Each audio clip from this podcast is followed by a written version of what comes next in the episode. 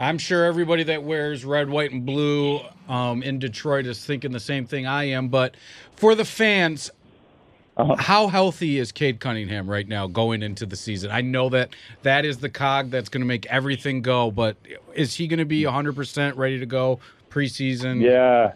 Cade's, Cade's really Cade's coming along exactly where the doctors expect him to be at this point. We've been really, really pleased with his progress and – and where he's been in terms of meeting all the markers that he's needed to meet. So as as of right now, knock on wood, everything is going, you know, as we had anticipated it would be going. I know he's been it's been really exciting for him to see the growth in his know his rehab in terms of what he was been able to do from just being able to stand still shoot to then moving shooting off the move to then being able to do some one on one and two on two and three on three and I think the fact that one of the things that he he chose to do, which I think is a re- what has turned out to be one of the best decisions he could have ever made, is to be able to have it done when he did, to give him this long runway to get himself back in time, you know, to be to be ready for this next upcoming season. So no, he, everything is on track with Cade, and, and we're really excited about where he's at.